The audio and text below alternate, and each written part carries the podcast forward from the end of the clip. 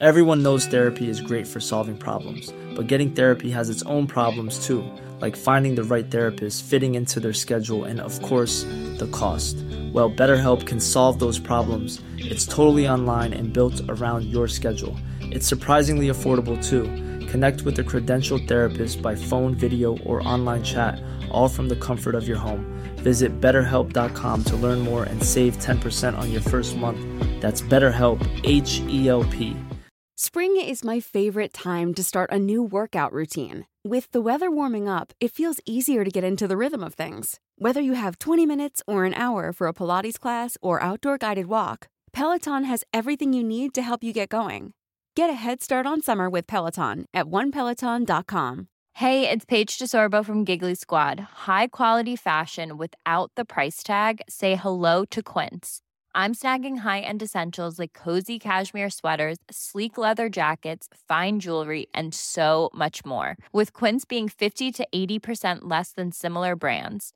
And they partner with factories that prioritize safe, ethical, and responsible manufacturing. I love that. Luxury quality within reach. Go to quince.com slash style to get free shipping and 365-day returns on your next order. quince.com slash style.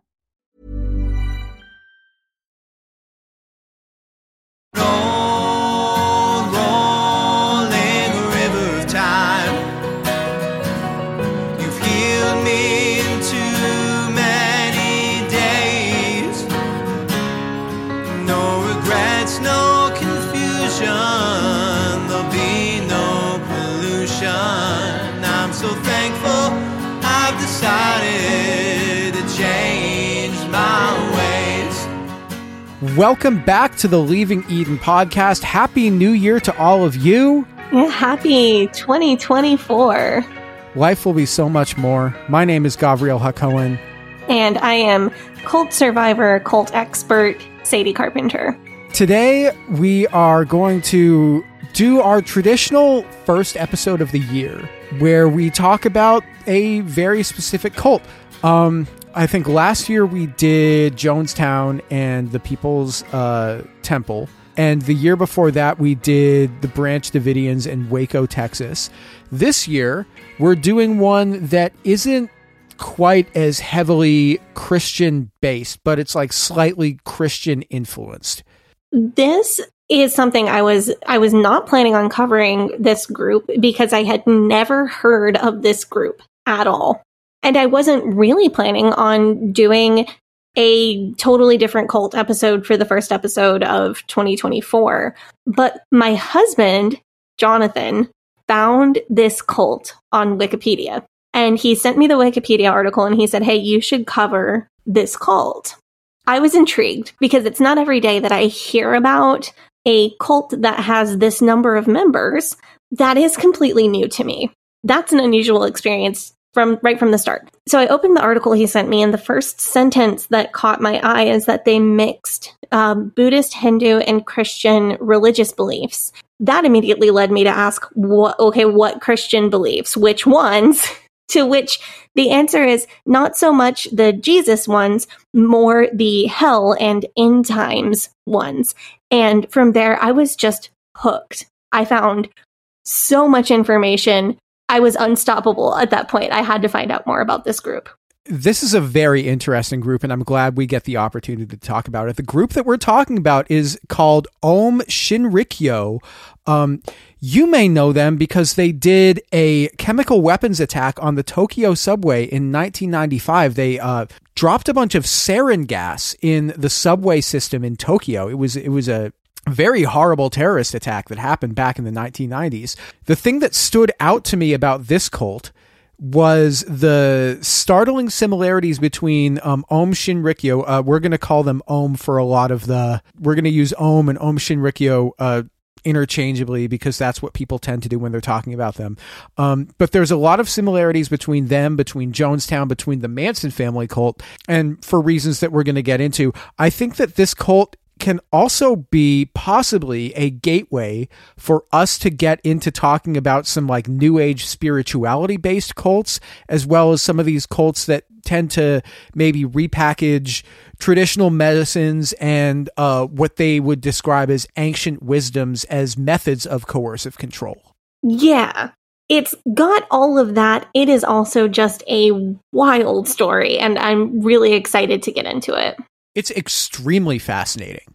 I I was just hooked reading all about this. I listened to so many podcast episodes about it and I read so many sources about it. It, it was it, it was a fantastic deep dive, and I'm glad that we get to share this with you. Um, but before we get into that, the Leaving Eden podcast is the podcast about my BFF and co-host Sadie Carpenter's life in and escape from the Independent Fundamental Baptist cult, also known as the IFB, which is the cult that she was raised in. We talk about this cult, we talk about other cults, we talk about religion, we talk about fundamentalism, we talk about the real and present threat that cults and cult ideologies pose to society as a whole, and it is our goal to promote freedom of mind, freedom of thought, and freedom of religion. So if you like our show, if you are a fan of our show, then there are things that you can do to support us.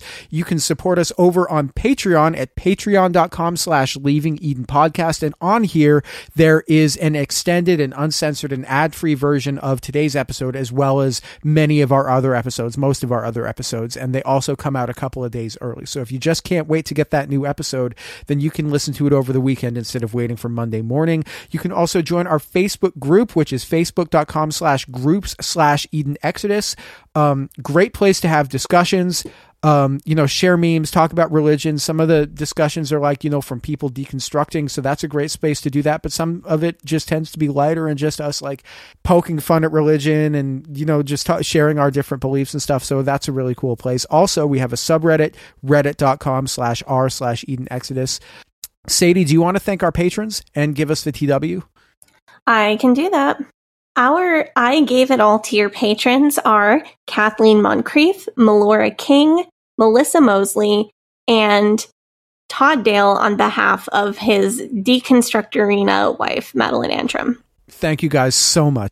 Our Faith Promise Missions tier patrons are Alex P., Ali Allen, Autumn of Our Discontent, Brittany, Chrisa Walker, Dan the Trans Man, Dora J., Eleanor Donahue, Hannah Ross, Hannah Montana, Hoosier X Fundy, Hope Norum, Horton Hears Shane, Janine Callan, Jen Kaharski, Jessica Tambo, Jonna, Kat Hinwood, Kay Terwee, Kristen Marie, Linda Morgan, Lindsay Goss, Madeline Antrim, Madeline Cusick, Marlena Stuve, Marcia Millard, Mary Williams, Mary Martin, Megan Arndt, Melissa G., Rob the Methodist, Stephanie Johnson, Steve and Amy, Susie, Tara McNamara, and Wes the Cowboy.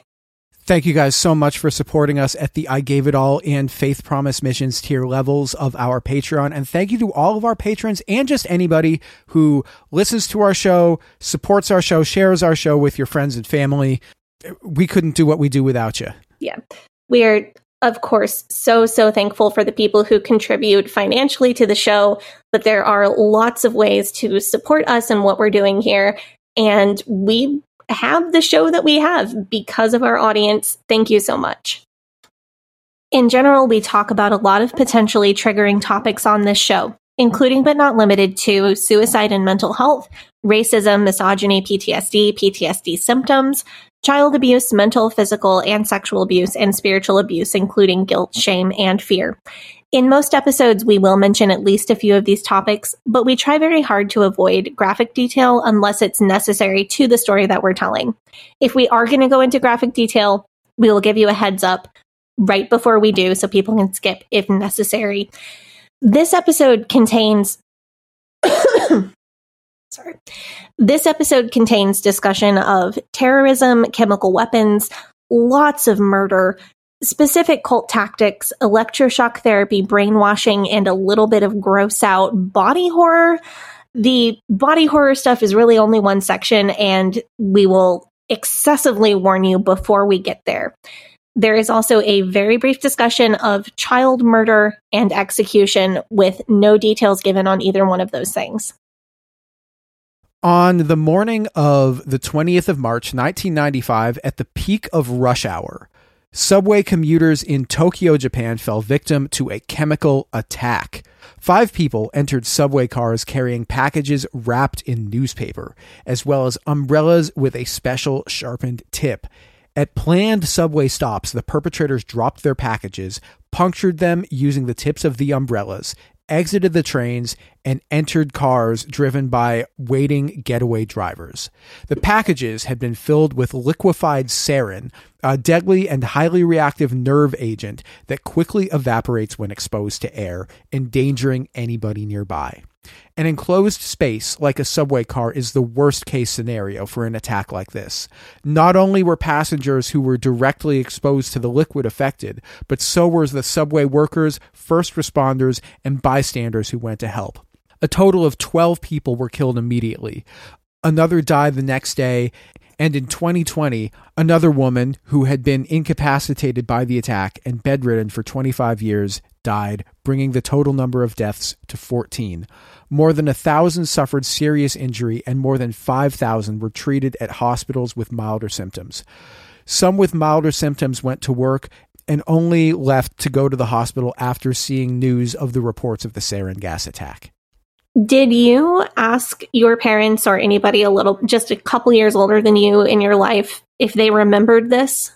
No, I didn't. I, I mentioned what I was doing for this episode to my mom, and she goes, "Oh yeah, I remember that." We so we would have been, I would have been just barely two, and you were almost two when this happened. But my mom remembered this, and my husband remembered this because he would have been eight years old or or seven and a half. So he remembered seeing this on the news. I remember reading about this in, I want to say like the Guinness Book of World Records. You know, they'd have a section where it was like, oh, biggest toenails or something, or longest, like, or tallest person. Mm-hmm. But then they would have a section where it was um, deadliest che- chemical weapons attack something like that. And I remember seeing it. Oh, and it was like the Tokyo subway, and I didn't really understand what a cult was, and I didn't really understand what the religious group behind it was. Little did you know that at 30 years old, you'd be besties with a cult survivor and talking about lots of weird cult stuff on a medium that had not yet been invented. Um, I don't really think people had podcasts back in, or maybe some people did back in like 2004, 2005. Do you want to tell us about? So we need to rewind in time to the mid to late 1980s and talk about the group, the formation of the group that did these attacks. Do you want to tell us about the leader? Yeah, so the leader was a man who went by the name Shoko Asahara, but that wasn't the name that he was born with. He was born with uh, he he was born as Chizuo Matsumoto. He was born in 1955. He did not come from a wealthy family. His older brother was almost completely blind and attended a school for the blind. Matsumoto's vision was nowhere near as bad as his brother's, but it was poor enough to also attend the school as well. His family chose to send him there because his education would be subsidized and he would be provided with free meals. Being the most sighted person at the school gave him the ability to manipulate and control and coerce other children into doing his bidding. He earned a black belt in judo and could engage in physical violence with impunity and extort money from his classmates. Not a great dude. Um, a teacher at the school was anonymously quoted as saying, um, and I'm reading this quote here when the guidance counselor tried to do something about it, Asahara said, all I did was say I would set a fire. It was just words. There's nothing for you to get all upset about. And you know what else he'd say? I'll shoot you to death. After saying that, he would say, As long as I don't really shoot you, it's not against the law. I can say whatever I like. When he'd talk that way, the teachers were surprised and would say, It's scary. What will happen in the future? I remember well that there was talk like this. So, even at a young age, his his teachers and his classmates had to deal with somebody who was very well who was seen as being somebody who displayed antisocial behavior. That's really sad that he would be the person with the most ability to see among himself and his classmates. Not everybody would choose to use that to be super helpful to other people. but it's really sad that he chose to use it to be the worst possible version of himself. Right. I mean, if you're in that situation, you could be the person who says, Here, I can see the best out of everybody. Let me help you with that. Yeah. And I don't really feel like it's fair to expect somebody who is disabled to go that extra mile and be the best possible, most virtuous version of themselves. I think that can be a, a, trope when we talk about disabled people that's not helpful. But I do think it's fair to expect him not to be the worst possible version of himself. Yeah, and I mean, if you're just being a person who sees, oh, I have an advantage of their, over other people, let me use that to the worst possible ends. Yeah, that's a really cruddy choice.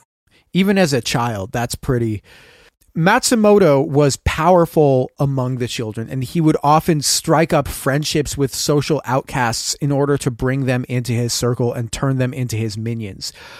So he was clearly a person who decided who desired power over others, who desired status. Some who knew him described this desire as an obsession. He unsuccessfully ran for class president. He told his classmates that one day he would be prime minister of Japan. However, he was rejected from Tokyo University when he applied to study politics. Following this failure, he spoke of a desire to enter a career in medicine, but he failed his college entrance entrance exams, so he instead turned to practicing acupuncture, which was a common career choice for the blind in Japan around this time.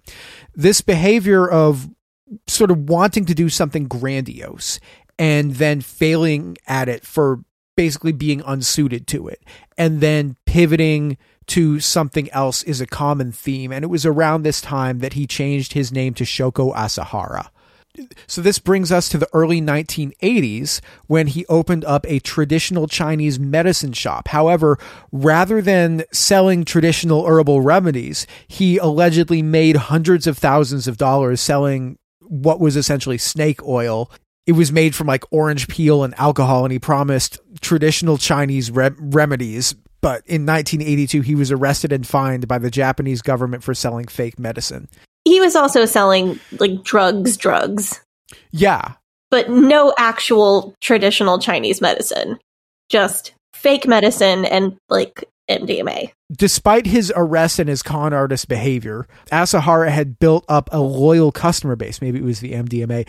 Around this time, he began practicing yoga and according to his contemporaries, he was quite good at it because he had a background in judo, which lent itself well to yoga because he had excellent body control and excellent breath control.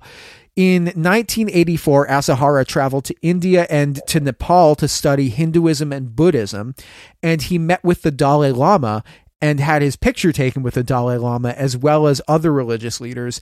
And he then used these pictures to bolster his reputation back in Japan of being a highly respected spiritual leader. So I found the picture of him with the Dalai Lama. It was not easy, but I did find it. Um, we will post that on our Instagram. And the Dalai Lama eventually really regretted this picture, but we'll yeah, get to I- that. I kind of feel sorry for feel sorry for him if I were the Dalai Lama, I would say get that off the internet, scrub that. Like, yeah, he he he eventually did like the 1980s version of that. I mean, but this reminds me of a lot. Is you know the Scientologist practice where they will write form letters to cities or towns or governments or, or municipalities and ask them to affirm the way of happiness so that they can mm-hmm. put them up in their like hall of proclamations to give them some sort of institutionalized praise to help convince people who that appeals to that they're kind of legit. Yes. This I sort of see as the same way, where he's saying, These are spiritual leaders. I have my picture taken with them. Therefore, I'm also a spiritual leader. Uh, it's kind of just like the spiritual version, religious version of like clout chasing. So that same year, that he traveled to India and he traveled to Nepal. He incorporated his company called Aum, which was based on a Sanskrit word initially to sell yoga classes and health beverages. And his popularity grew due to Asahara's ability to market himself as a guru, as a spiritual leader who was well respected and wise beyond his years. However, it didn't really start to transform into a religious sect until sometime around 1987. 1987 is when the group that was later called Aum Shinrikyo uh, was founded in Asahara's apartment, and it began as a series of yoga meetings. Originally, his name for the group was Omu Shinsen no Kai, which translates roughly in English to Aum Immortal Mountain Wizard Association. Do you want to join the Immortal? That sounds very cool. That's a cool name for a cult. I would join the Immortal Mountain Wizard Association. That's, uh, I mean, I would have that certificate on your wall. That's. I know. If it if it only it weren't a seriously abusive death cult. That's a very cool name for a cult. As Immortal Mountain Wizard Association morphed into a religion from just being a yoga meeting, it got the reputation of being a religion for the wealthy it attracted a lot of university graduates and other high status people. I almost got the vibe that this was a sort of luxury religion. Almost as like you you live in Oregon. I'm from Oregon. You live in Oregon. Do you know like the trust fund kids who will pay $40,000 to do an ayahuasca retreat and then come back and lord it over you as if they're somehow like a better or more enlightened person than you because they did drugs in the jungle that one time. I know the type, yeah. Susumu Oda, um, and I'm reading another quote from, I believe this is from a, the, a New York Times article, which we're going to have linked in our sources. Susumu Oda, a professor of psychopathology at the University of Tsukuba, suggests that one attraction of cults is that they offer young Japanese their first real father figure because their own fathers were never home when they were growing up, but instead were always at the office. Professor Oda also says that religious sects in Japan are to some extent the equivalent of the drug culture in America, offering people relief from stress and the opportunity to develop creative powers. Interesting. Yeah, that's a very interesting take. My understanding is that new religions grew in popularity in Japan during this time as a response to the materialism that came with Japan's economic boom throughout the 1980s. So rather than being writers and creatives and like go to Burning Man, but they're like the burnout kids from wealthy families, you know the type? Yeah yeah, rather than doing that, you're going to join a religious cult. So Aum presented itself as both counterculture, but like an elite version of counterculture. It's like a like an industry plant punk band, hmm. and in this sense, it's like inherently contradictory. But they kind of got around this by claiming that their members could learn supernatural powers like levitation. I also see here that there are some parallels to Scientology in that Aum claimed to use technology to enhance the spirituality of their members, including using special helmets which would align the brainwaves of members. And these treatments just like in Scientology, are expensive, and members who would undergo these treatments um, would be expected to donate large sums of money. The the electrode caps gave me a nice moment of humor um, when researching this very dark cult. Um, so if if you were a full time member, you could get an electrode cap for free uh, part time members had to rent them for $7,000 a month um, or buy one outright for $70,000. Wow. Um, so I, I think that was an incentive to become a full time member. And what they were for was they supposedly gave the members the ability to receive Asahara's thoughts or his his mental vibrations that would bring you a higher level of enlightenment. Uh, there was also this thing called the astral teleporter, uh, which was a yoga mat that was connected to Asahara's yoga mat through electric wires. And he said that it allowed members to record the vibrations of the master's mantras and clean their astral dimensions through the master's mantric vibrations. That's from uh, an archived article from crimelibrary.com. No word on Wow. exactly how much the yoga mats cost. No, but I mean, seven thousand dollars a month for, and this is seven thousand dollars a month in like the early, late eighties, early nineties. So I don't know how much that is adjusting for inflation, but that's so much money. If your members are all like rich kids, like trust fund kids, Right, and doctors and scientists. Aum's version of evangelism was passing out pamphlets that were printed by their own publishing company. It side note, it's very interesting how cults always want to have their own publishing company um, because it gave me very strong J. Frank Norris vibes. or Scientology. They they had multiple in-house publications and they published sermons by Asahara that attached popular themes and ideas from anime and manga that were that were popular in Japan at the time and then attached that to Aum's religious ideas. So you can find like comic books that have Asahara as a superhero kind of figure, and it's about how Aum's religious ideas will let you be a space superhero. I mean, Tim and Jim are Yeah. Jack Chick and his friend Fred Carter, like self insert superheroes. Yeah, it's very Tim and Jim, and it's it's another thing that I have not researched a ton about. Other cults do this, but it's not my area of expertise. This blending of fantasy and reality, or this blending of sci-fi and reality in with religion. I found some of these comic books on eBay. By the way, I'm not paying $100 for it, but it was kind of cool that you can still find them. Do you have any panels from them that you can send me that I can look at right now? Yes. Uh, I texted you one yesterday. Let me see if I can j- just find it and forward it back to you real quick. This is strange. This is like very hyper realism. You know the the hyper realist idea that the person who th- that the person in media like their version of themselves is indistinguishable from that person in real life. It's this is so strange. Yeah, I think there's probably a cultural piece that I'm missing here because what I wasn't able to really understand was how seriously are these comics supposed to be taken? Because when we read uh, the chick comics, the Tim and Jim comics, we are meant to understand uh, within American culture and Christian American culture that Tim and Jim are not real people and their adventures are fictional.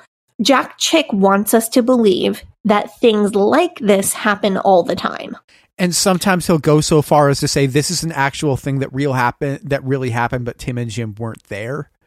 Right. And then um, people like you and me go to try to find out if it really happened, and often it did not, probably. You know when you watch like a World War II movie and it'll have like a real battle in it, but the characters that were in the battle maybe they're based on real people, but they're not real people. Mhm. And that's the American cultural understanding. I'm sure that there is something in Japanese culture that would give more context to these comics. I just wasn't able to find it on English speaking internet in the time I had to prepare this episode. It's it's still very weird. I don't know. I get the feeling like that even in Japan this is a weird thing to do.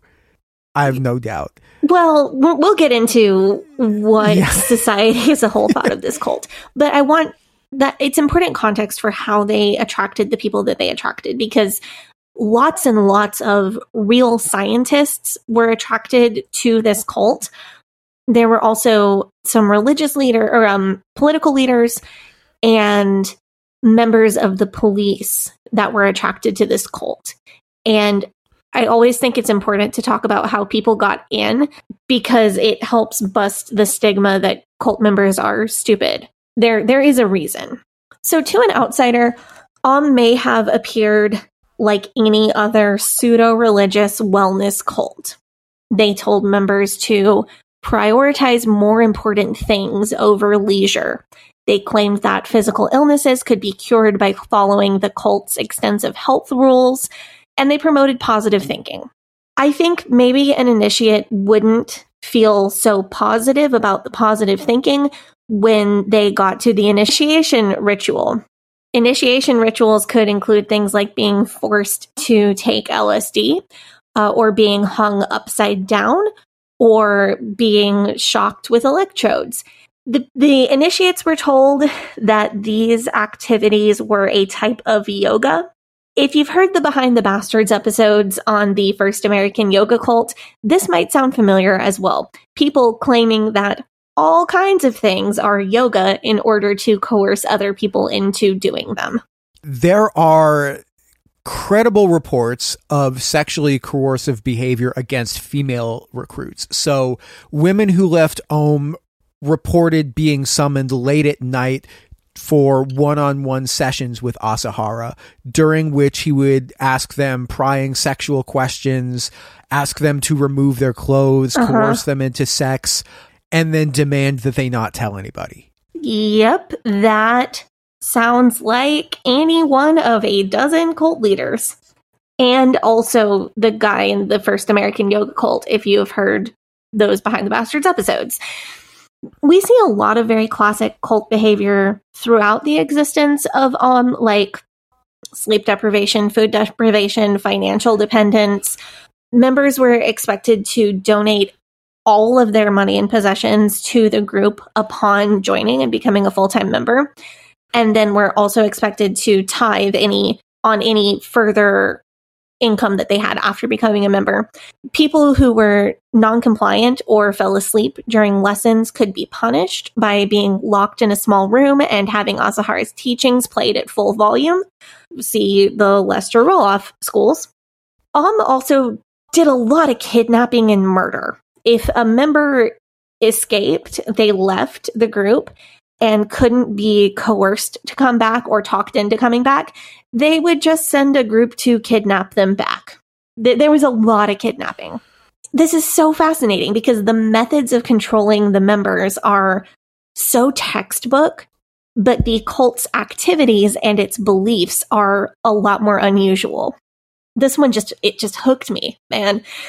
I mean, they were very blatant about it too. It wasn't even just like a soft power kind of thing. It was like a, if you do this, this will happen to you. Yep. We are going to drug you and kidnap you and put you in a jail cell. That is what we do. Mm-hmm. So during the rise of Aum between 1987 and 1989, Asahara called back to his pilgrimages in the early 80s and his meeting the Dalai Lama. He told his followers that during these pilgrimages, he had had a divine experience with Shiva, a Hindu god, and had received divine enlightenment. And that because of those divine enlightenment experiences, he was called to preach real Buddhism in Japan. You know, like how the IFB and other fundamentalist groups will tell you that they are preaching real Christianity and everybody else has a corrupted version. And then you find out years or decades later that the version that they had was not inherently more faithful to the religion or more valid than anybody else's. Uh, but that's exactly what Asahara did. I'm here to teach you real Buddhism. So, this is what I was talking about with the Dalai Lama severely regretting having ever taken a photo with Asahara because Asahara just milked that for everything it was worth and used it to support his own legitimacy why don't we take an offering break and then we can come back and talk about what uh Aum Shinrikyo's actual religious beliefs were. That sounds great. Does that sound good? Perfect. Everyone knows therapy is great for solving problems, but getting therapy has its own problems too, like finding the right therapist, fitting into their schedule, and of course, the cost. Well, BetterHelp can solve those problems. It's totally online and built around your schedule. It's surprisingly affordable too. Connect with a credentialed therapist by phone, video, or online chat, all from the comfort of your home. Visit betterhelp.com to learn more and save 10% on your first month. That's BetterHelp H E L P. Hi, I'm Daniel, founder of Pretty Litter. Cats and cat owners deserve better than any old fashioned litter. That's why I teamed up with scientists and veterinarians to create Pretty Litter. Its innovative crystal formula has superior odor control and weighs up to 80% less than clay litter. Pretty Litter even monitors health by changing colors to help detect early signs of potential illness. It's the world's smartest kitty litter. Go to prettylitter.com and use code ACAST for 20% off your first order and a free cat toy. Terms and conditions apply. See site for details.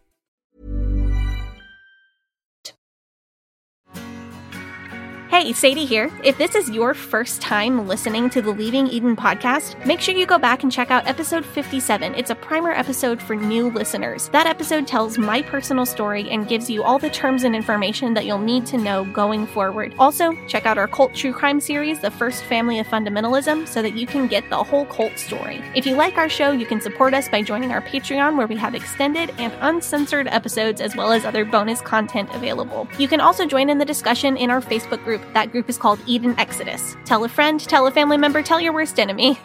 The Leaving Eden podcast is a fully independent podcast, and we really appreciate your support. Now, back to the show. We are back from our break. We're talking about Aum Shinrikyo, uh, the Japanese cult that did the 1995 Tokyo subway sarin gas chemical attack. Um, and we've up to this point we've talked about their early years their rise. Um, shoko asahara their leader uh, his early years and his rise to power. Um, and now sadie's been doing a lot of research about their doctrinal beliefs. So why don't you fill us in on what those were? So, previous to 1989, Aum Shinrikyo's beliefs were mostly Buddhist thoughts about enlightenment, self improvement, and the role of the mortal body in the spiritual world. One concept that pops up a lot in different types of Buddhism is the idea that you train or discipline your physical body, and that is one step on the path to spiritual enlightenment.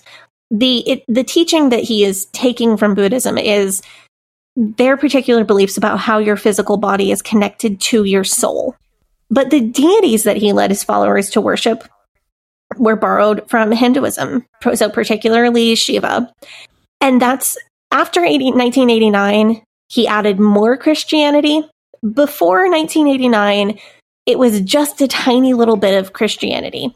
Like I said at the top, not so much the Jesus part, uh, but the ideas of a more binary heaven hell afterlife.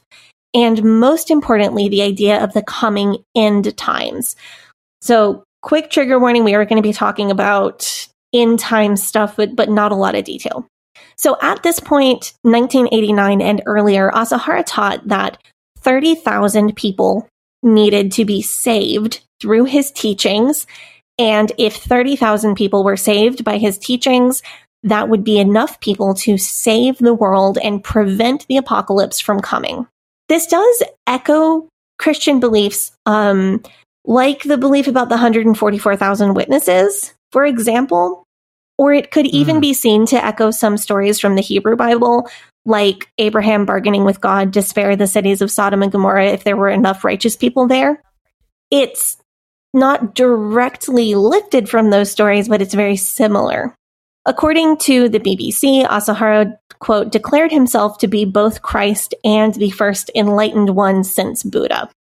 Where he claimed to be Jesus, Asahara said that he was able to take the sins of the world upon himself, take his followers' sins away, and give them spiritual superpowers. Of course, the spiritual superpowers that he was referencing were earned through compliance with the things that we were talking about earlier high tech gadgets, uh, electroshock sessions, taking drugs, being hung upside down, giving financial control to the cult, obedience to Asahara and other leaders, that kind of thing. Side note, there is a lot to cover here. I don't want to get unnecessarily detailed on things that could trigger somebody. But if you want to know, go look it up. This cult was really, really into all things regarding electroshock stuff. Asahara thought that shock therapy could be used to essentially create zombies. He was really interested in the idea of mind control. And he blatantly experimented on members to see how many shocks it took for them to forget a certain thing that happened or even forget their own name. I won't go into more detail than that because I feel like that could be triggering to some people. But if it interests you, there are places in my sources that you can go find more. It's it's a something. The thing that seems wild to me is how prolific the drug use was and how prevalent that was just because of, of what I know about Japanese society and how drugs are treated in that country. all drugs are extremely, or, or at least during this time, I believe, were extremely illegal. Like any drugs, any psychedelics, even marijuana, because I think marijuana had the, um, it was heavily associated with the Yakuza and organized crime. So was um, Shinrikyo, but we'll get to that. In 1989, Aum Shinrikyo got legally recognized as a religion in Japan. The Japanese constitution guarantees freedom of religion and bars the government from giving preferential treatment to one religion or another. Freedom House gives Japan a 4 out of 4 on religious freedom. So, good uh, good country for religious freedom. While most of Japan is not extremely extremely religious, there are a lot of cultural there is a lot of cultural influence from Buddhism and Shintoism and the religions other than those are generally respected. So Buddhism and Shintoism have thousands of different sects, like literally thousands and thousands of different sects. And from my understanding, each new sect gets registered with the government and that makes them a quote official religion. And there are some I want to say 200,000 official religious organizations registered in Japan, but most of them are just like an individual Buddhist or Shinto shrine or temple that operates independently. However, in order to officially register, there are bureaucratic processes. And there was apparently considerable resistance to Aum getting its official designation from from local officials in Tokyo. I would liken this to how in the United States your independent or non-denominational church that doesn't have like an overarching denomination would register as its own 501c3 with the government. And if a religious group or like a private company is found to be a criminal enterprise then they can lose their protected status as a religion. Okay, yeah, I had questions about that, but the way you explained it made it make sense for me. In the US, uh, even churches that are seen as socially unacceptable, churches that are really hateful or really misogynist or really homophobic, can still register as a 501c3 as long as they're not carrying out criminal behavior or breaking other rules, like specifically endorsing political candidates is the the best known of those 501c3 rules. And if a 501c3 organization gets caught doing criminal behavior or breaking the rules, they can lose the ability to register as a 501c3 nonprofit and have to pay taxes. Aum was making money through a lot of different streams of income all over the spectrum of legal but shady to illegal and um, ethical to unethical. It's really something. Members, like I said, members were expected to donate everything they owned upon joining and tithe on new income. Aum sold uh, videotapes and books. They hosted seminars and meetings, and they even owned a chain of restaurants at one point. wow Yeah, i kind of want to know what like what what kind of restaurant I- was it was it uh did not get that answer, unfortunately. they sell buddha burgers I don't know. I I will tell you about some other stuff they sold, but this is where I do have to give a TW for some gross stuff and some blood stuff. Just ooh it'll be quick and it'll be over. Asahara uh, personally brought in a bunch of money for the cult through various personal activities. So members could receive a personal blessing where he would put his hands on their heads and bless them for $350. Um, a personal blessing would bring you closer to enlightenment, enlightenment, but also it would make you better at board games.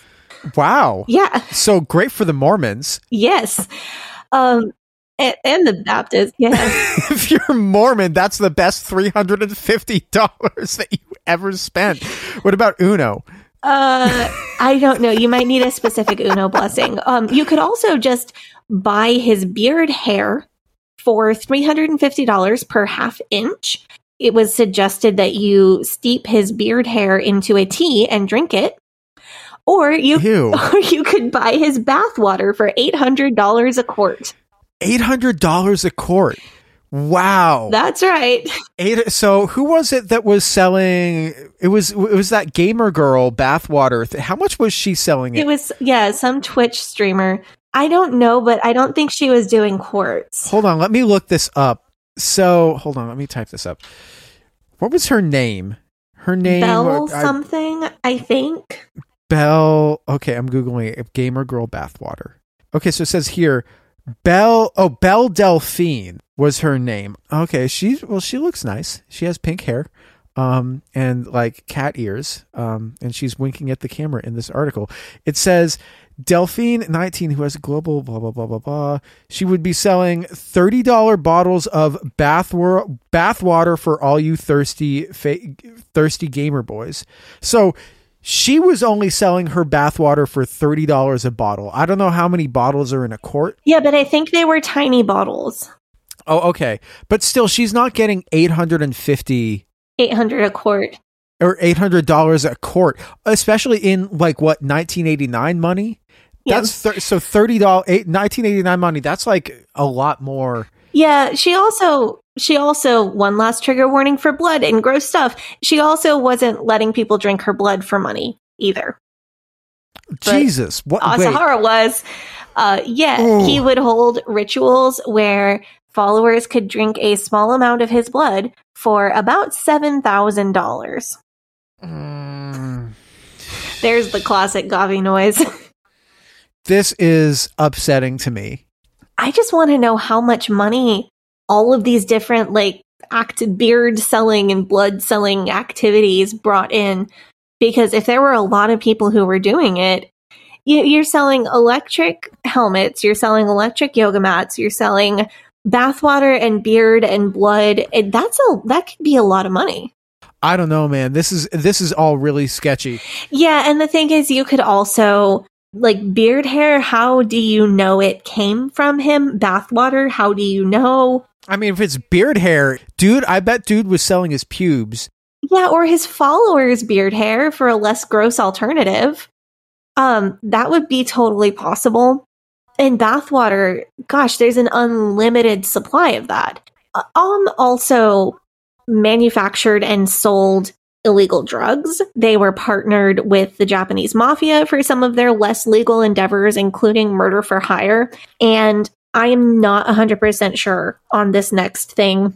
My understanding is they let their members do murder for hire for the mafia to make money, and also they would hire the mafia to do murders for hire for them.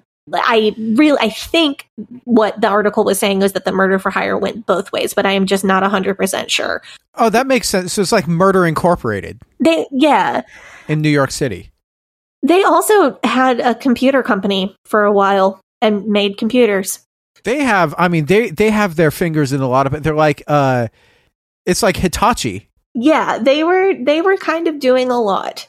It makes a lot of sense that there would be resistance on behalf of the local government to give Aum Shinrikyo the qualification to be an official religion because it really just seems like they're a criminal syndicate.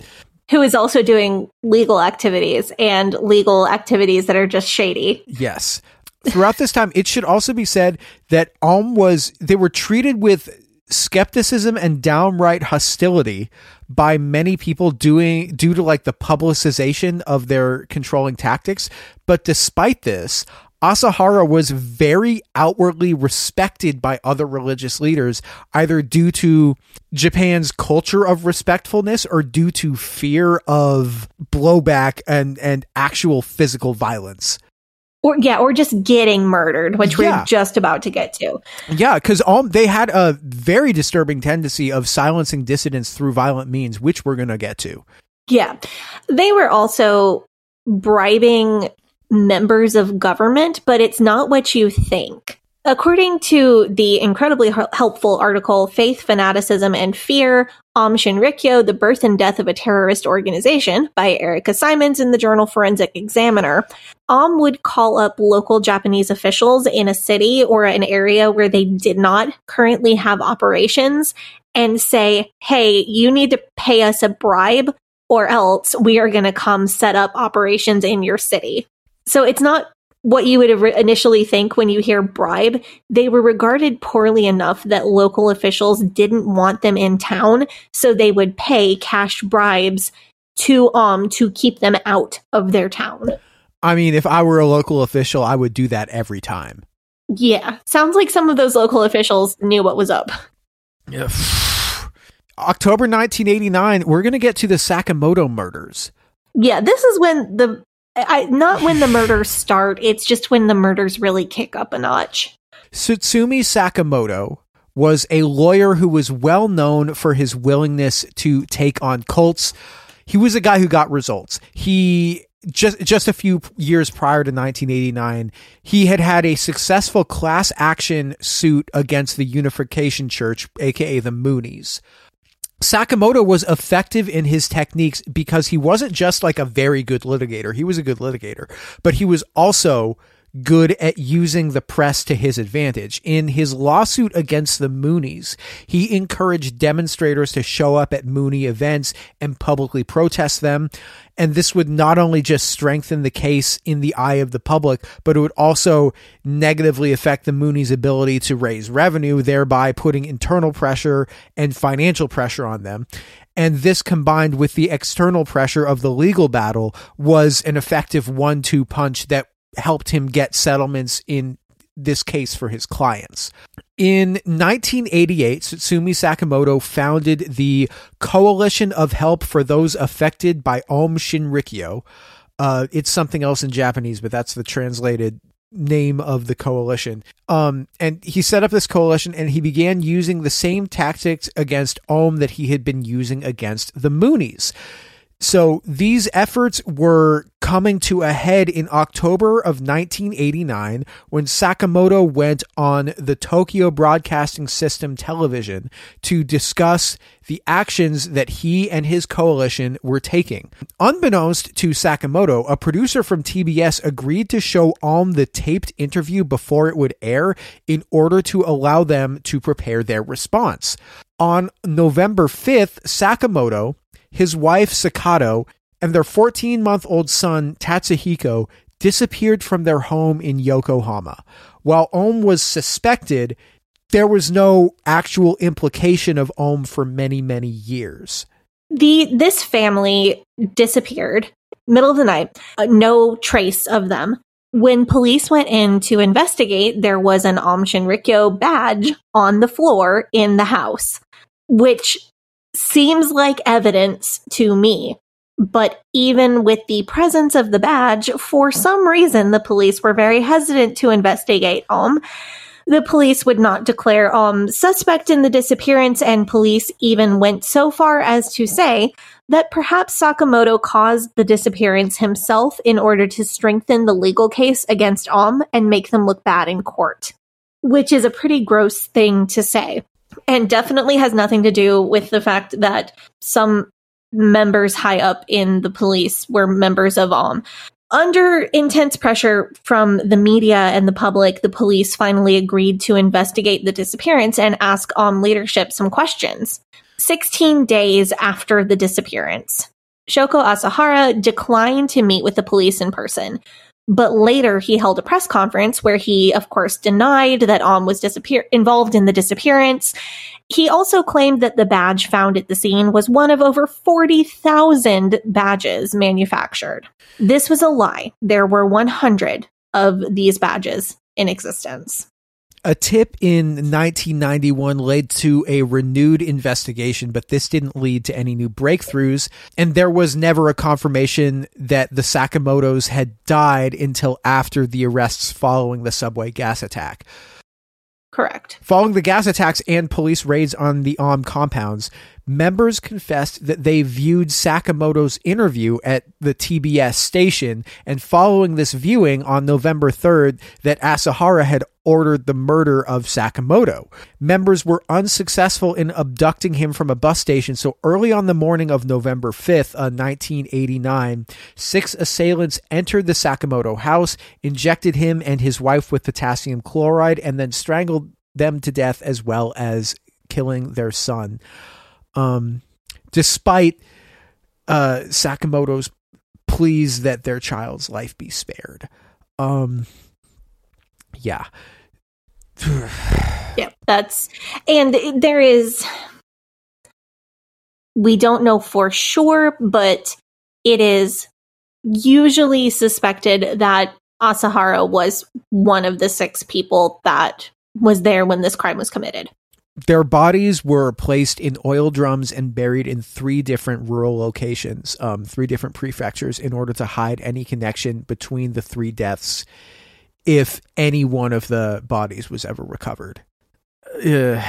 Right. And none of the bodies were recovered until after arrests were made for the subway attack in 1985. Six years later, um, people who were arrested started to give up the location of these bodies to try to get leniency for the subway attack. Also, in 1989, while this court case was going on, and around the time of the Sakamoto murders, Asahara and 24 other Aum members ran in different Japanese political elections. They engaged in a absolute laundry list of illegal activities, including tearing down opponents' political posters and voter intimidation. But even with all of that illegal activity, not one of the 25 people running managed to win their elections. And this made Asahara really mad. After the 1989 election defeats, there was a profound and abrupt shift in Aum's religious teachings, specifically about the end times. The previous belief was if 30,000 people are saved through Asahara's teachings, it will prevent the apocalypse. The shift was they now believed that the apocalypse could no longer be prevented. It was coming no matter what. So from the BBC, Aum Shinrikyo, often shortened to Aum, believed that the end of the world was coming and that those outside the cult would go to hell unless they were killed by cult members. Cult leader Asahara styled the attack as a quote, holy attempt to elevate the doomed souls of this world to a higher spiritual stage, end quote, the, that is the BBC quoting the Japan Times. That is a major change and a major departure from Christian esque beliefs about the apocalypse and the afterlife. It's certainly creative. I am not sure that I've seen this idea before that an outsider's soul could be saved because they are killed by a member of a particular group. Is that it's related to Manson family, but is that the same as Manson family? I'm not sure. I'm not sure either. I was under the belief that Charles Manson wanted to kill all those people in order to start a race war. Yeah, this is a first for me personally that being killed by a member can be a means of salvation. I'm sure it's out there somewhere in some other group. It's the first time I'm coming across it. Yeah, if we talk about Charles Manson coming sometime soon, then maybe we can uh I I'd be interested in doing that episode. I would too. So this wasn't just religious thought, it was backed by some religious sci fi. Asahara talked in sermons about the modern weapons being deployed by the United States and other major military powers and described how his followers would be immune to them. He talked about plasma cannons, which are hypothetically a weapon that disintegrates people. And he said that everyone else would be burned by plasma cannons, burned to death. But his followers had such powerful spiritual energy that they would instead absorb the plasma and become more powerful. That is a mix Hmm. of sci fi and religion that was really interesting to me. Now, the teaching was the apocalypse is coming. There's nothing we can do about it. Killing people is good, and we're going to be okay in the apocalypse it was this massive shift in doctrine that led Aum to begin developing chemical weapons and eventually led to their string of terrorist attacks. So publicly, his reading, his reasoning for a lot of these changes were changes in the geopolitical landscape. So following the collapse of the Soviet Union, Asahara declared that there would be a quote unquote final conflict between materialism and spiritualism. And I'm quoting um, here, and he says, as we move towards the year 2000, there will be a series of events of inexpressible ferocity and terror. The lands of Japan will be transformed into a nuclear wasteland. Between 1996 and January 1998, America and its allies will attack Japan, and only 10% of the population of major cities will survive. I don't know about you, but that sounds a lot like the kind of John Todd 1980. It's coming, like the Mhm. New World Order. They're gonna Yeah, a lot of Christian rapture predictors or apocalypse predictors have used that kind of, it'll be between these two dates. But he's preaching it to people who have a very strong cultural memory of not even 50 years previously being attacked by nuclear weapons. Like these people, a lot of his followers would not be old enough to remember that happening, but their grandparents certainly would, and maybe their parents would remember. That is maybe one reason that people believed him because the people that he was preaching to were exceptionally vulnerable to that kind of fear mongering. So the shift from the apocalypse can be prevented if we do a good enough job to the apocalypse is coming and it cannot be stopped is actually more of a shift toward the end times beliefs that many Christians hold. It's important to remember that Aum had specifically attracted a lot of intelligent people already in Japan. Some members that I read about were astrophysicists, genetic engineers, high level chemists, and medical doctors. In 1992, Aum spread into Russia. They gave over $14 million in cash, as well as computers from their computer company and other equipment to Russian leaders. And this gave them access to even more scientists. Russian scientists, and some of them would know how to make different types of biochemical weapons, and they brought that knowledge with them into the cult. You have to wonder how, like, the CIA or the PSIA didn't pick up on any of this. Because, like, I, I, mean, I guess recruiting Russians made sense because there was a noted lapse of Russian intelligence agency apparatus after the breakup of the Soviet Union and like the KGB is no more. I mean, it's wild that nobody was really like looking at this. Yeah, they just they came in with a lot of cash and some free computers and the people who were in charge of the Russian government at the time were pretty about that. Later it came out that Aum had extensive wiretapping knowledge and capabilities. And there was a question of, oh no, they gave us all of these computers. Does that mean that they're in all of our computers? Probably. This is not good. The subway attack in March of 1995 was not at all the first time that Aum attempted to do a big terrorist attack. Some of these earlier attacks had the plan of killing as many Japanese leaders, government leaders, as possible.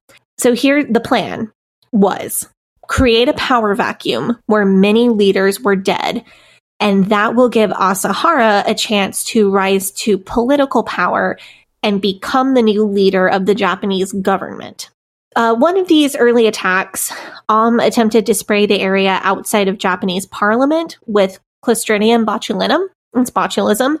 Um, as someone who's been hyper focusing on safe home canning lately, that struck fear into my soul because I know what can happen. I know what botulism does. It makes your face not age. Uh, right. No, um, seriously, I am. Uh, Sadie, if you ever plan on getting into Real Housewives, you're going to have to be okay with botulism.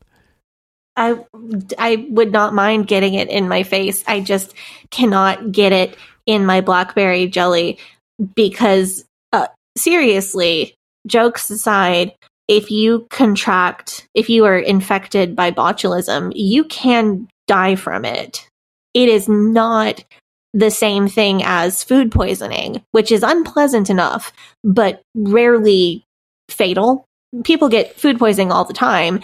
And we really only worry about people dying from it if they're very old, very young, otherwise compromised health. Botulism is much, much, much more fatal and can kill perfectly healthy people. Like if you get botulism from eating a bad can of green beans, you are going to be in the hospital for an extended stay and you very well might die. So anyway, um, don't get botulism. So this plan to kill uh, Japanese parliament members was a spraying mechanism mounted on trucks and then that would spray botulism toxin. The spraying mechanism worked, but the toxin was not formulated correctly and no one was killed in that attack. In July 1993, Aum tried to release anthrax on the surrounding neighborhood around one of their headquarters by using a huge fan on the roof. This attack failed because they used the wrong strain of anthrax. And if they had used the right strain, they probably would have killed a lot of people. That's insane. It's a little hard to laugh about because it is so incredibly dangerous and there are multiple times that they just barely missed killing thousands of people and this is one of them. But it also it is a little bit funny because uh, they did try to kill a lot of people and most of their attempts failed because of things like using the wrong strain of anthrax. Uh, on june 27th 1994 um, was successful in committing a sarin attack against the citizens of matsumoto nagano. This attack targeted the homes of three judges who were about to rule regarding a lawsuit against Aum. They released a cloud of sarin from a converted refrigerator truck uh, in the neighborhood of these judges, and they picked a day that was pleasant weather and people would have their windows open. It's really insidious. There was a very fortunate shift in the wind that dissipated this cloud more quickly than Aum was hoping. This attack killed eight civilians and made over 500 people sick. The police did not investigate Aum for this attack. They investigated one person, an innocent man who was only fully cleared months later. Wow. I mean, the, the corruption here and the unwillingness to even go near these guys seems. There's a lot going on. There is the, the respect for religion, the way that religion is treated in Japan. There is police, members of the police who are involved in Aum, which is corruption. There, there's a lot, and some of it is shady, and some of it is just cultural. I mean, so in 1995, police discovered taps on the phones of multiple critics of Aum, but Aum publicly denied tapping anybody's phones. They were tapping a lot of phones. Um, from 1993 to 1995, Aum also carried out a lot of assassinations and assassination attempts. They would target people who were outspoken against Aum or those who were helping others leave. They also assassinated current members who were believed to be disloyal. Many of these assassinations and attempts were carried out using VX gas or other chemical weapons or nerve agents. 93 to 95 is also the height of kidnappings of members who attempted to defect. We've been leading up to the subway sarin attack. Let's go take up the offering and come back and talk about that.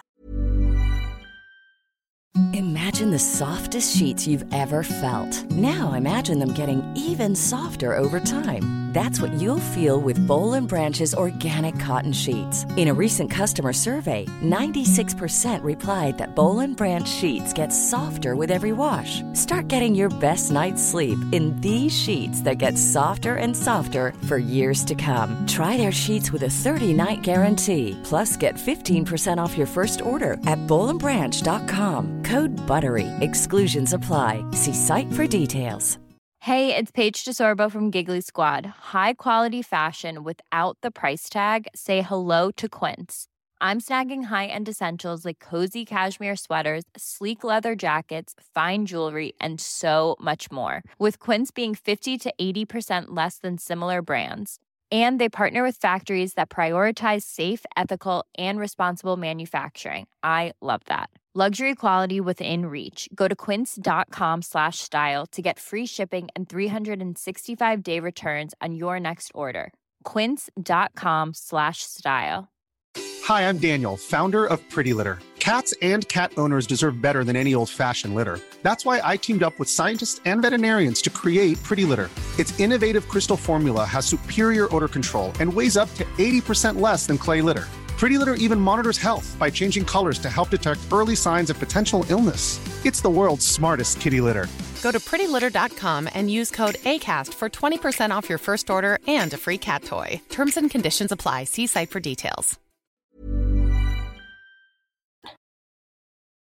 We are back from our break, and now I guess it's time for us to talk about the March 1995 Tokyo subway sarin gas attack. Okay. For starters, I'm going to give maybe a little bit of more information about what sarin gas is, how it works.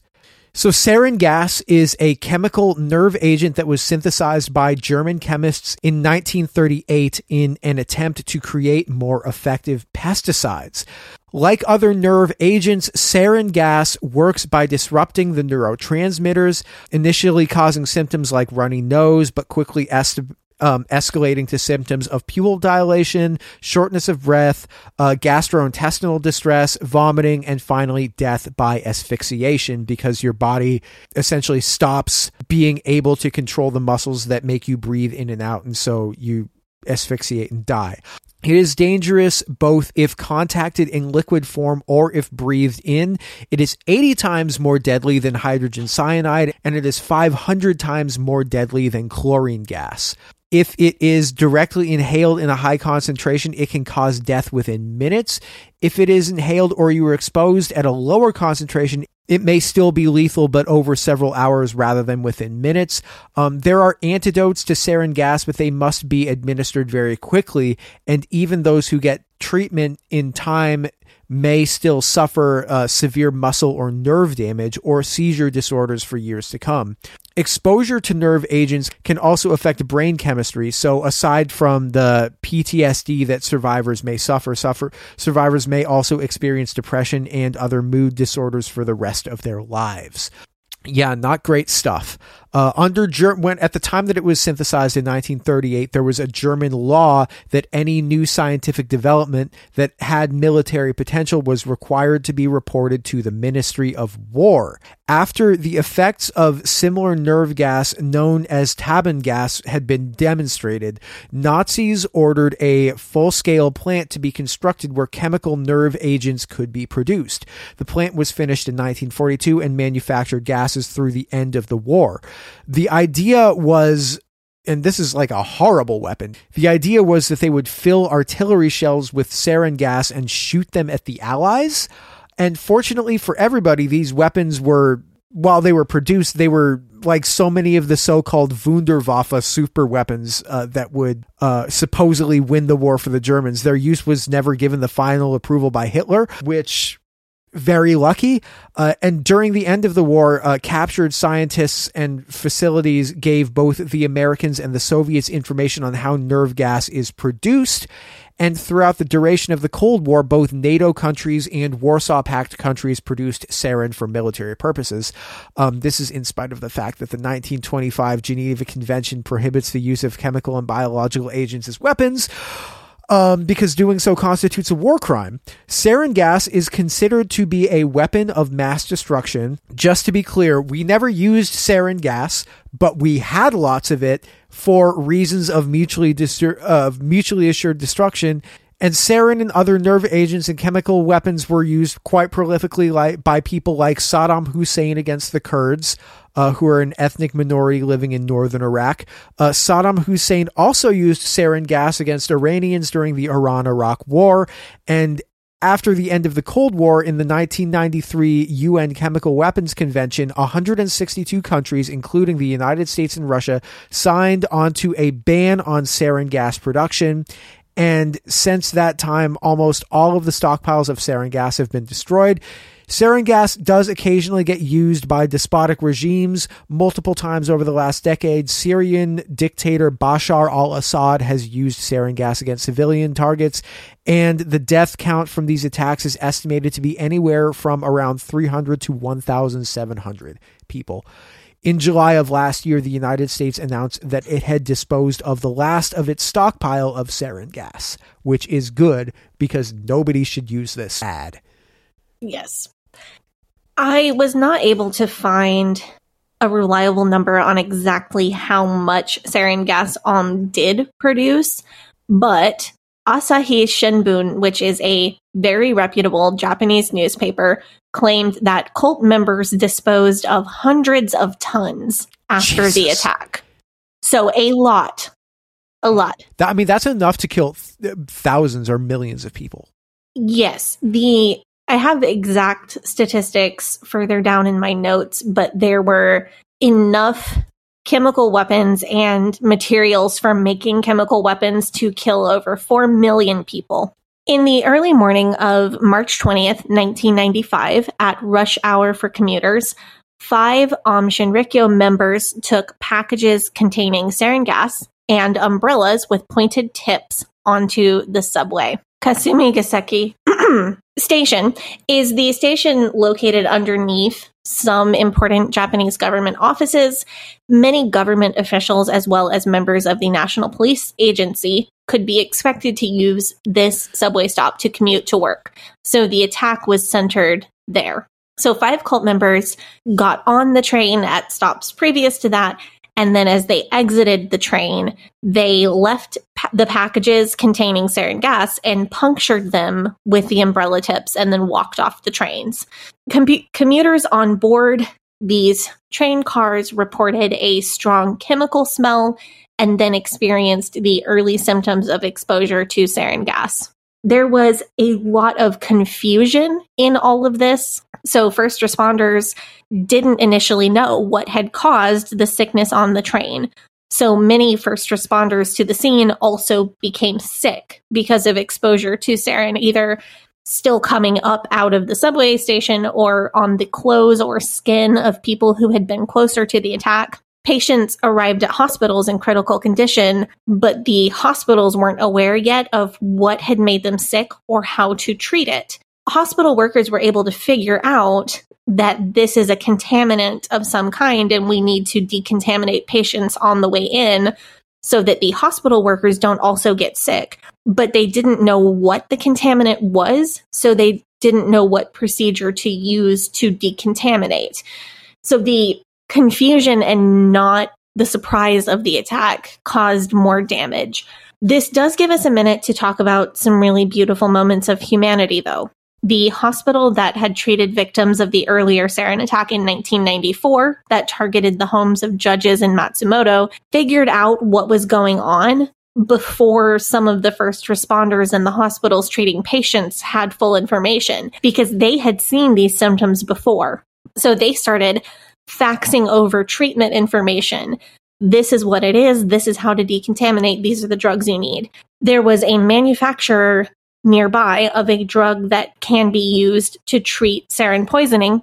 And the manufacturer did not wait for government officials or hospital officials to ask for the drug. The manufacturer just started sending massive shipments of their drug to the hospitals that would be treating victims of the attack. The panic and trauma inflicted on Japanese citizens was very severe. However, because of the advanced air filtration system in the subways, far fewer people were killed in the attack than um, probably hoped. There were 13 people killed, and as many as 6,000 became sick. It's really unclear exactly how many people became sick because some victims were hesitant to come forward and also some people who were not sick, some people who were not affected were in the vicinity of the attack and they thought they could be exposed. So they went to the emergency room thinking that they might become sick. So it really makes it difficult to tell exactly how many people did become sick. Two days later, the Japanese began, the Japanese police began a week of raids on multiple um, compounds and facilities. They found explosives, chemical weapons, labs for chemical weapons, labs for manufacturing methamphetamines and LSD, and millions of dollars of cash in United States dollars, prison cells still containing dissidents who had tried to escape the cult, and as I said earlier, chemicals to make enough chemical weapons to kill 4 million people.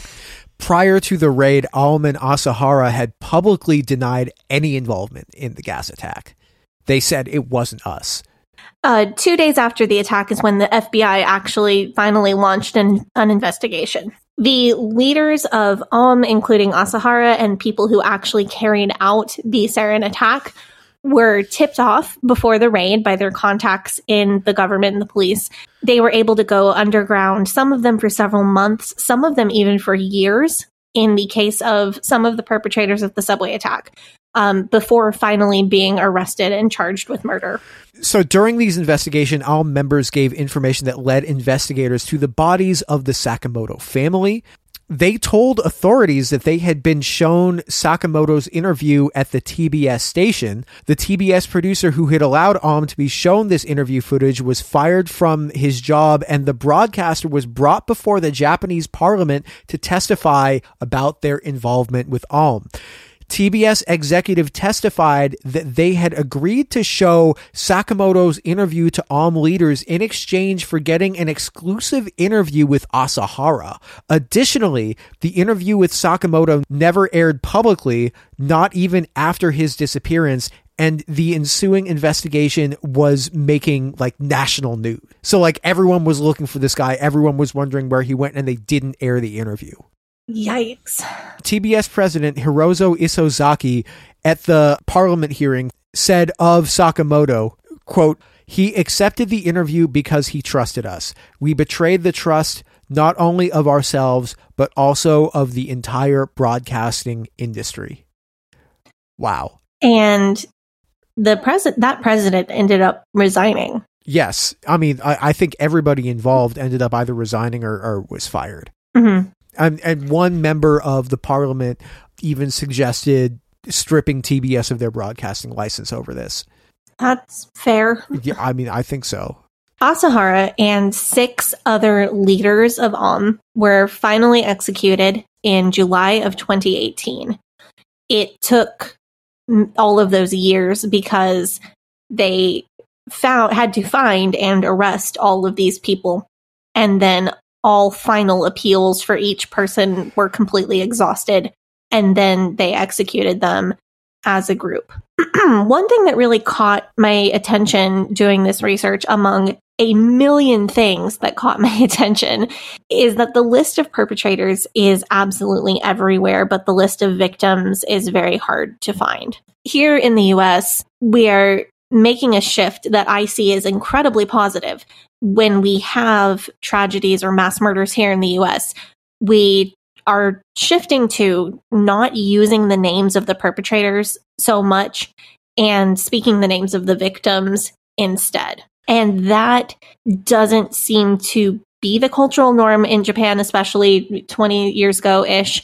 I'm certainly not implying that one is right and one is wrong, but it is, it certainly appears to be a cultural difference because even the families of some of the people who were killed in the subway attack have not chosen to make the names of their loved ones public as victims.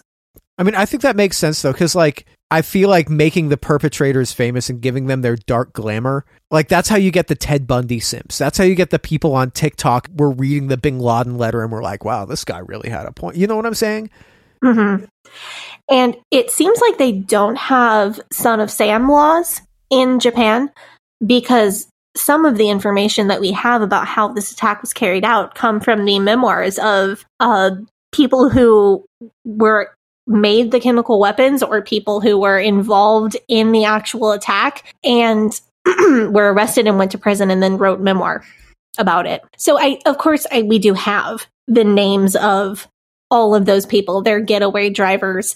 And listeners can easily find all of that in my sources for this episode, but I chose not to list them here for the reasons I was just talking about.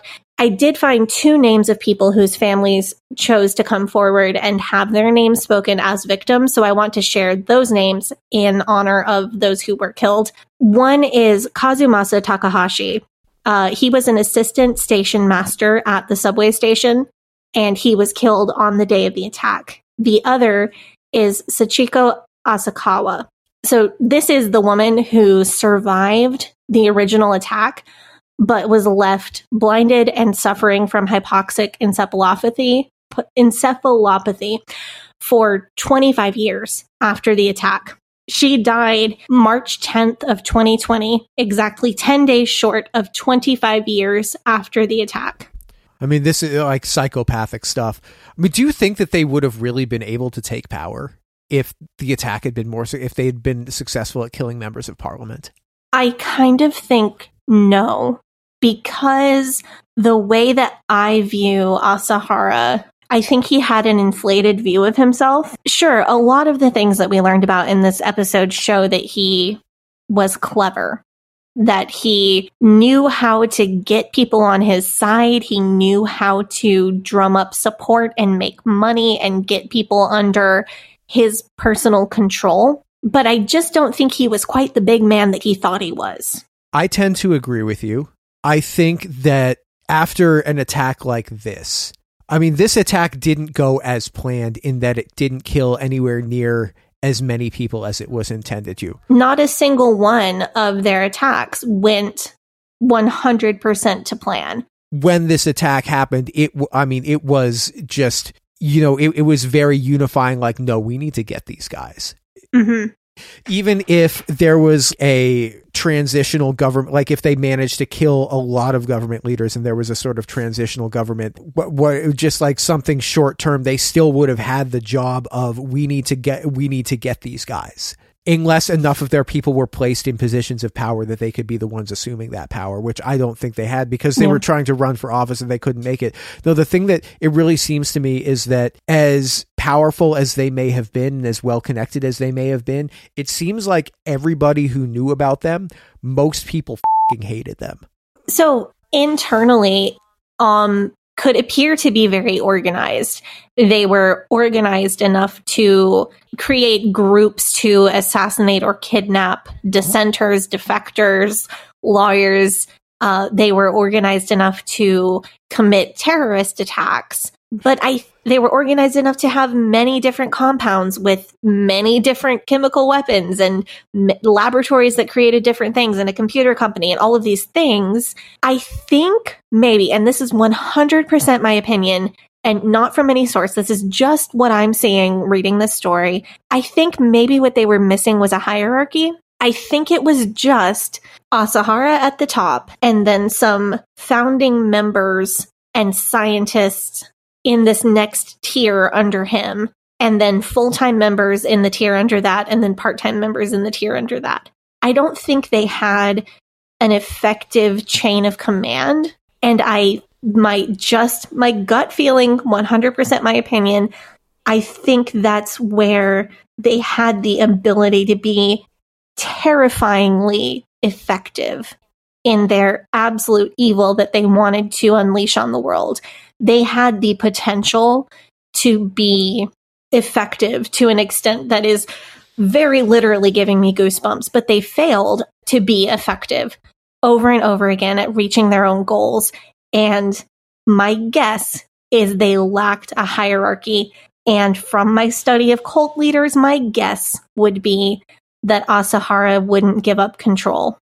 I think he was running the whole thing. He was taking on all of the administrative responsibilities and didn't want to delegate and didn't want to give up control. He didn't want to appoint lieutenants who could carry out his will over other people.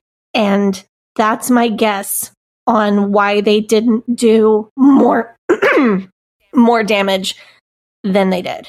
My other thought is that if they wanted to like say conquer territory and have territory that was controlled by them Japan is not the country where you could do that Japan is is a country where there is a good sense of law and order and it doesn't have the same lawless nature as other parts of the world where cult type groups are kind of allowed to just do their own thing because there's no real oversight See, that's what I'm saying about Asahara. Not that he wasn't clever and conniving and good at getting what he wanted small scale, but Asahara wrote before all of the extreme cultiness and murder. Asahara wrote religious books, kind of pop Buddhism kind of stuff. And his books were popular around the world. He sold books in the United States.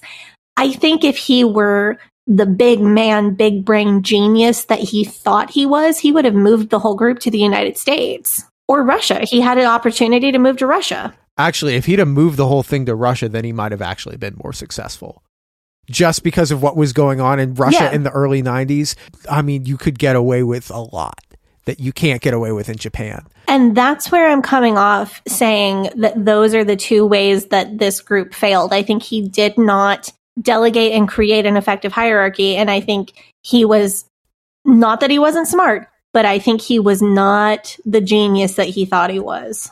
Right. I mean, I, I sort of think of it as like if David Miscavige decided to run for president in America, there's no way he would get anywhere. Yeah.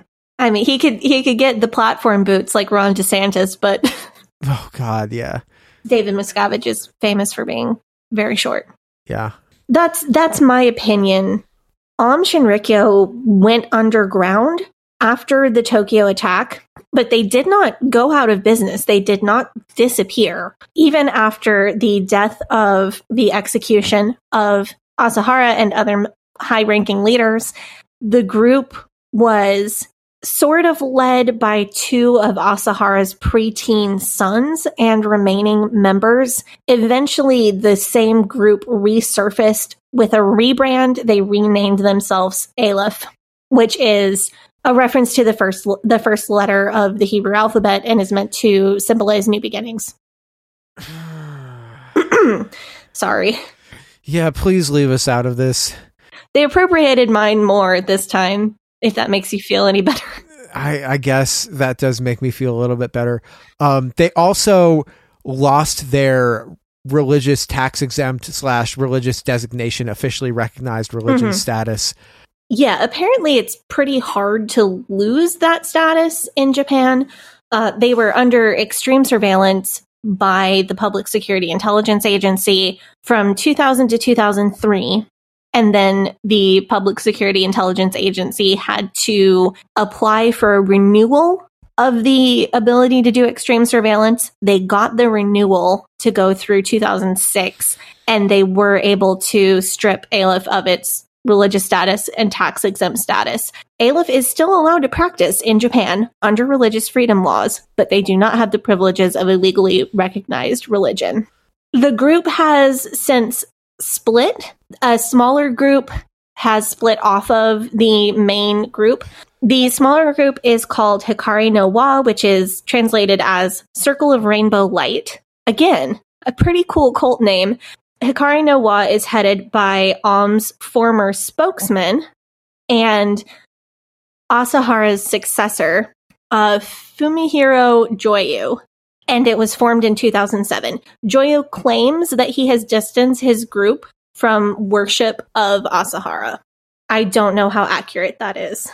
But I looked it up. Apparently, um, Aleph now it still has a thousand members, Mhm. which I suppose is down from their peak. But Which is that's another thing that's hard to know. It is I never saw an exact number of how many members they had at their height. I mean, what do you consider to be a member? Do you mean like a full time member, or Or a guy who goes to the yoga meetings but and maybe sits on an electric yoga mat but doesn't, you know, worship a guy or buy his bathwater or murder people. or it could maybe were the people that were on the take from Aum considered members? If Aum Shinrikyo, under the name of Aleph or whatever name they use next, is designated as a terrorist organization both in the US and in many other countries.